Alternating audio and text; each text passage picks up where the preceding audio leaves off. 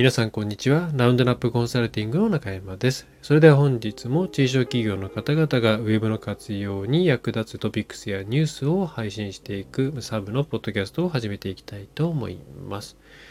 えー、さてね、まあ気温がなんかコロコロ変わって私もちょっと鼻が今ちょっと詰まっていて、えー、声がもしかしたらおかしいかもしれませんがご容赦いただければと思います。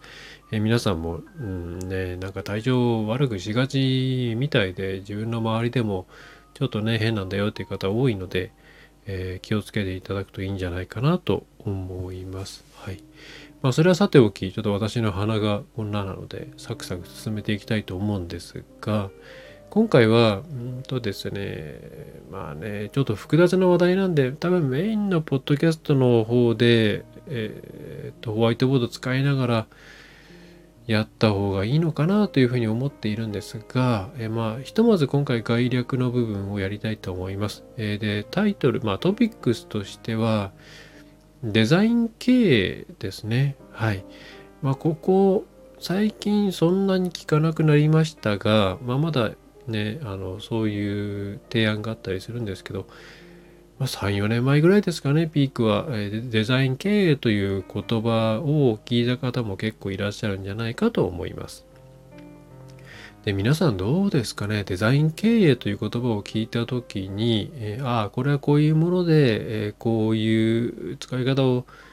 ね取り入れ方をしていけばいいんだよというふうに、えイメージを持たれてる方ってどれくらいいらっしゃいますかね？うんまあ、正直なところ、まあ、私の周りに関して言えば、うん、いまいちピンとこないというような方々、あるいはなん別になんか興味が湧かなかったという方々が、まあ、ほとんどでしたね。えー、で、私はあのコンサルとか顧問で入っている時っていうのは、まあ、プランにもよりますけれども、えー、セカンド、えー、提案に対するセカンドオピニオンを出したりとか、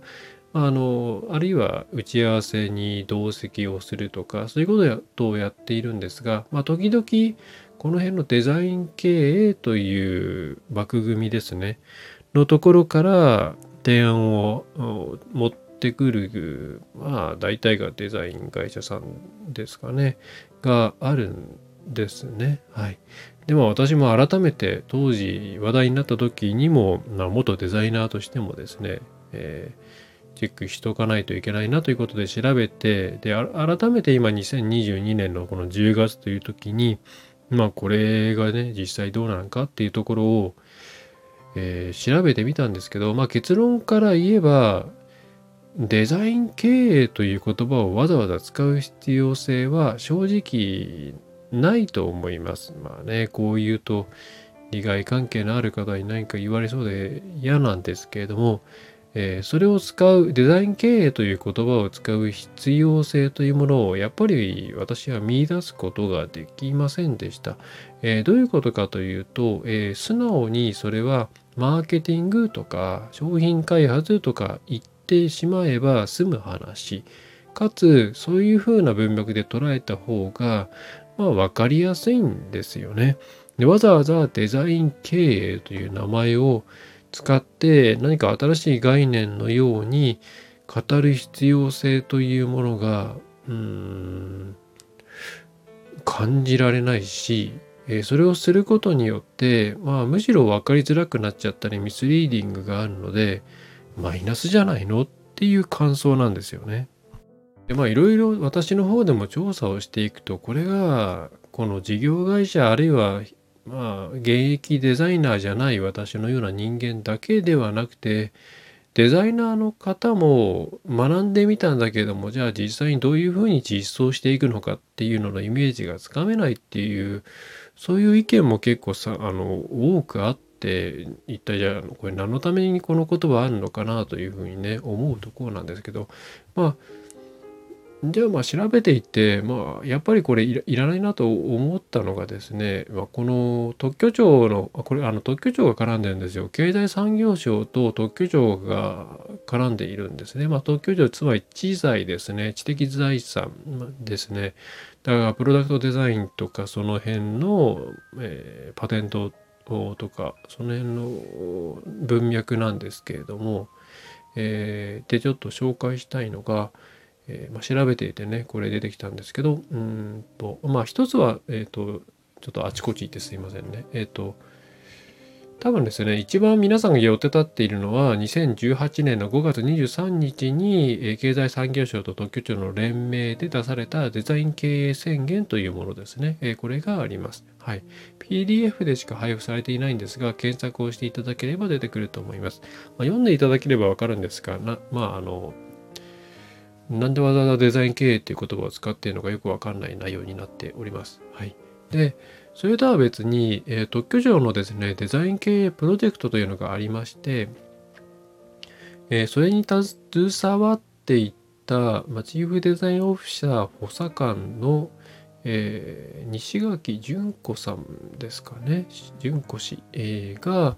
インタビューに答えている記事がありまして、え、その中で、えまあ、デザイン経営とはそもそも何ですかという質問に対して、こう答えているんですね。はい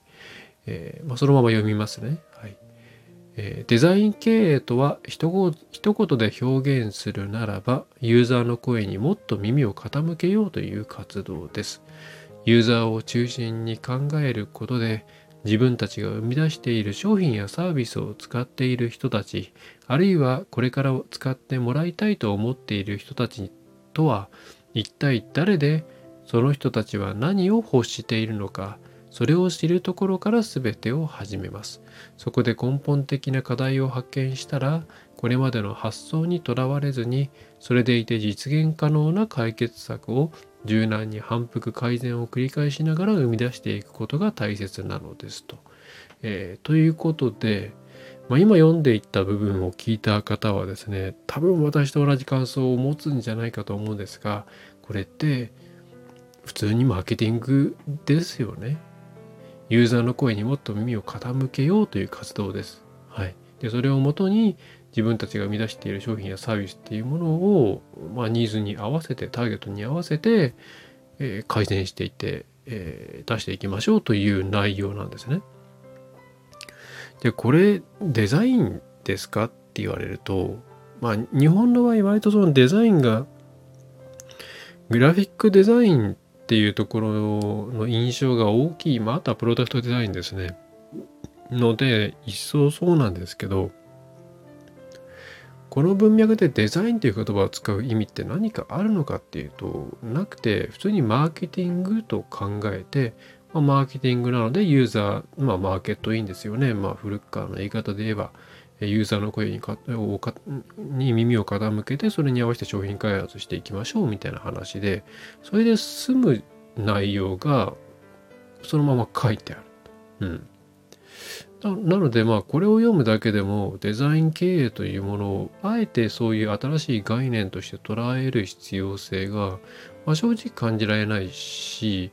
あとデザイン経営っていうものを軸に提案してくる会社さんって、まあ大体ですね、その経営の意思決定の部分にデザイナーを入れた方がいいですよ。で、うちからデザイナーを派遣、派遣というかですね、担当者をつけますから一緒にやっていきましょうっていうふうに言うんですけれども、じゃあそのデザイナーっていうのが、えー、どういう、うん、立ち位置なのかというとですね、えー、多分皆さんそこでグラフィックデザインとかそういう意味でのいわゆる何て言うかデザイナーを想像するんじゃないかと思うんですけれどもあのもともとのデザイン経営の概念、うん、思想としてもそういう人たちではないんですね。はい、でじゃあどういうそのデザインデザイン経営においてのデザイン責任者っていうのはまあ、そもそもその海外から入ってきた概念ですからどういうものを想定、えー、しているかというと、えー、デザイン責任これはあのデザイン経営宣言から宣言のものを読みますけれども、えー、デザイン責任者とは製品サービス事業が顧客起点で考えられているかどうかまたはブランド形成に資するものであるかを判断し必要な業務プロセスの変更を具体的に構想するスキルを持つものを言うということで、えー、全くグラフィックデザイン関係ないですね。まあ、さらにはプロダクトデザインすら考え関係なくて、えー、製品サービス事業が顧客起点で考えられているかどうかこれまさにチーフマーケティングオフィサー、まあ、CMO、まあ、あるいはまあマーケティング担当部長が考えることですよね。でブランド形成に関してもその PR の部分とか商品開発っていう部分が大きいわけですからまあさらに言えばその上の経営層の企業理念の部分が大きいわけですからわざわざデザインっていう概念を持ってくる意味やっぱり私は分からなかった。うん、まあということで、うん、あの中小企業の皆さん小規模事業の皆さんこれ聞いた時に基本的にそれはマーケティングでしょっていうふうに捉え方をいうような捉え方をしていただければ十分だと思います。でまあ私もその参加した時に、まあ、その場でちょっとそういう言い方をするといろいろトゲが立つというかですね別にあの、うん、議論をしに行っているわけではないのでそういう概念の部分で、まあ、終わった後にお客さんとその辺を話したりすると、まあ、大体大体納得してもらえるのでまあ多分事業者の方々としても同じようなイメージを持ってるんじゃないかと思っていますと。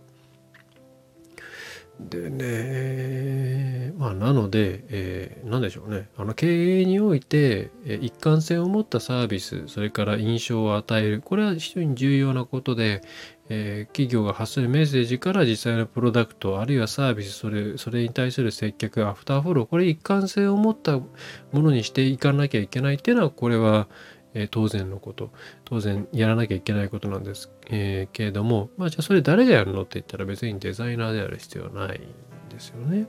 うんまあ、今デザイナーっていう形で入れると日本では誤解の方が多いんじゃないですかと思いますと。はい、で、えー、またですね、まあ、もう一つうん、まあ、今回なんかそういうネガティブな内容で非常に申し訳ないんですけど、えこのデザイン経営宣言の中に、え従来の経営とデザイン経営は何が違うのかっていうところがあって、まあ、なんだろうなと思って読んでみると、えー、まあ、そのまま読みますね、えー、IT あこれ違う。先ほどのあの西垣純子氏の、えー、インタビューの方ですね、え IT 業界で例えるならウォーターフォール開発とアジャイル開発の違いと。まあ、なんだそれっていう方も多いと思うんですけど、えー、続き読みますね、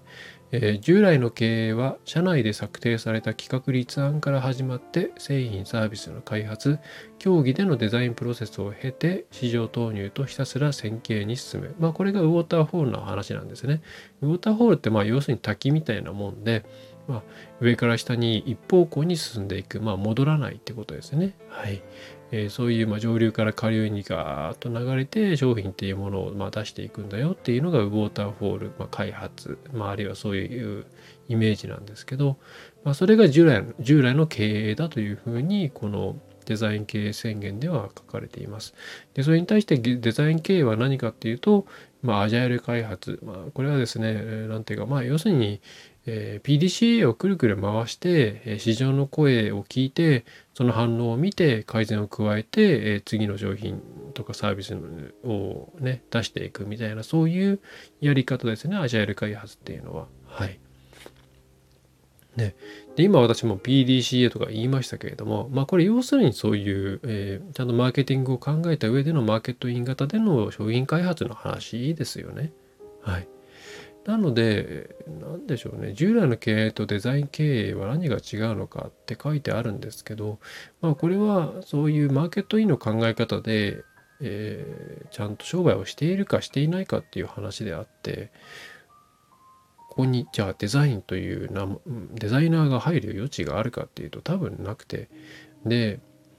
むしろですねまあ私がグラフィックデザインをやっていたの、まあその事務所でちゃんとやっていたのって結構前なんで、いつだ ?15 年以上前。うんなんでまあ今、現場がどうなっているかっていうのは正直よくわかりませんが、うーん、まあグラフィックデザインの現場と考えると、グラフィックデザインの現場と当時も相当ウォーターフォールでしたね。そんなアジャイル性なんて全くなかったですね。あのお客さんからこう要望が来てそれに対してデザイナーが起こして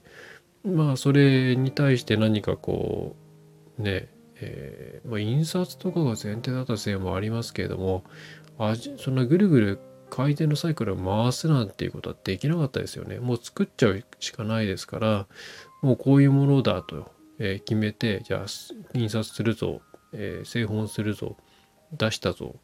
えー、どうだったかわからない。来年、ま、同じようにやろう。そんな感じですよね。うん。なのでまあそういう意味でもうわざデザイナーというものがこれに適しているかというと非常に疑問。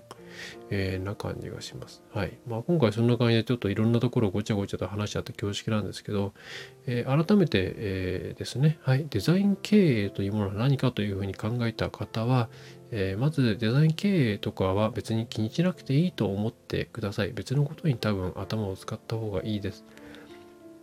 まあ、ただ、ただ、一応これ趣旨としては、そういう PDCA を回しながらマーケットインのね、考え方でちゃんと商売していこうというのが核としてありますので、まあ、それをしていないという方は、まあ、それをしていかないとこれから生きてはいけないよという、まあ、その点に関しては非常に同意する部分なんで、えー、まあ、そこ、ね、ちょっとできてないなという方は、えー、早急に、そういう企業になれるように考えていっていただいた方が、えー、いいですね。はい。うん、中にですね、まあ多分なんですけどね、これあの特許庁が絡んできたので、こういう形になっちゃったんじゃないかなと思うんですよね。特許ってまあ要するに知財ですけど、やっぱりね、あのプロダクトデザインに偏るんですね。なので、そうすると、うん、なんかこう、そのデザイナーの存在意義みたいなものとかを入れたくなっちゃったんじゃないかなと思うんですよね。で実際そのデザイン経営も今今までこうお伝えさせていただいた通り別にそれはプロダクトデザインに限った話ではなく企業のうんとパーパスパーパス的なものですよね存在意義とかそういうものも含めてのデザインなんであのプロダクト絡む必要もないし有形じゃない無形のサービスとかだってまあそっちの方が多いんじゃないかなと思うんですがでもですね例えばその先駆者に学ぼうデザイン経営の実践例というのが PDF の中にあるんですけどそこに載ってるのね多分全部プロダクトデザインなんですよ。椅子とかなんだえっ、とこれなんだろうなんかの測定機械かな。えー、それからなんかミニカーみたいなやつですね。えー、そういうプロダクトデザインに偏っていて、だ多分もう最初からそっちの方向のものなんておかしくなっちゃってるんだろうなと思うんですよね。で、これ、まあ、海外から来た概念っていう話をしましたけれども、確かこれがもともとがですね、えー、っと、うんと、あったんですよどっかに。えー、どこ行った？えー、っとですね。えー、あこれこれこれこれ。デザイン系ハンドブック。これか。これが海外のうんとトム・ケリーさん IDEO というところの、まあ、この方がん？デザインコンサルティングファームの方がデザインシンキングという形でこの人が言い出したのかな？ちょっとそこまですいません。まだ私もきちんと整理してないんですけど。でこの人が語っていることがですねもう完全にマーケティングの話なんですよ。うん。ニーズを探せ。解決すべき課題は何か。共感を持ってリサーチする。仮説が生まれる。実験してみる。考えるために作る、えーね、ということで、これ多分、ね、日本に持ってきた時におかしくなっちゃった感じがします。はい。ということで、えー、改めて申し上げますが、普通にマーケティングの話です、デザイン経営。えー、わざわざそれを考える必要もないし、特別なことをする必要もないです。で、おそらく日本で今デザイナーという肩書きでマーケティングからぎっちりとやれる人っていうのは相当少ないと思うんで、普通にマーケティング担当者を据えればいいと思います。はい。えー、その辺のですねなんかこうポジショントークみたいなものあると思うんですけどうんあんまりですねまあ、大企業とかだったら分かりませんが中小小規模事業者の方々にとっては関係ない話題だなと捉えていただくのがいいのではないかと思います。はいえー、ということで、まあ、やっぱりちょっとまとめてやればよかったなと今話し終わって思っているんですが、えー、なんでしょうね。なんかもう言いたいことはいろいろあります。ありますけれども、うんまあ、皆さんとしては気にしなくていいというところで、えー、まとめてもらえればいいんじゃないでしょうかと思います。はい。えー、それでは今回はそんな感じですね。あまあ夜中に撮るとこんな感じのテンションになっちゃって非常に申し訳ないんですが、えー、なんかこういう形で、えー、こういう話とか聞くけれどもこういう概念最近聞くけれども実際どうなのというところがあればなぜひレター、えーえー、とスタンド FM のレターとかポッドキャストの質問フォーム、まあ、あるいは info アットマークラウンドナップコンサルティング .jp の方に送っていただいても OK です。えー、なるべく現場のね、えー、実践的な立場からコメントをさせていただきます。はい。えー、それでは今回はそんな感じですね。はい。なんか変な回で申し訳ないです。えー、今、夜中の1時過ぎておりますので、えー、そんな頭です。えこんな内容ですが、また引き続き、えお付き合いいただければと思います。またメインのポッドキャストを今週出していますので、えそっちはちゃんとホワイトボード付きで話をしています。え就職活動の就活生のデータからマーケティング思考というものにつなげるという内容を、えやっているので、ぜひそちらも聞いていただければ、というか見ていただければですね、こちらね、ウェビナーですから、えー、嬉しいです。はい。えそれでは最後までお聴きいただきましてありがとうございました。え、中小企業のウェブ活用、ウェブ全体をサポートしているラウンドナップウェブコンサルティング、え、株式会社ラウンドナップ代表取締役の中山がお送りいたしました。またよろしくお願いいたします。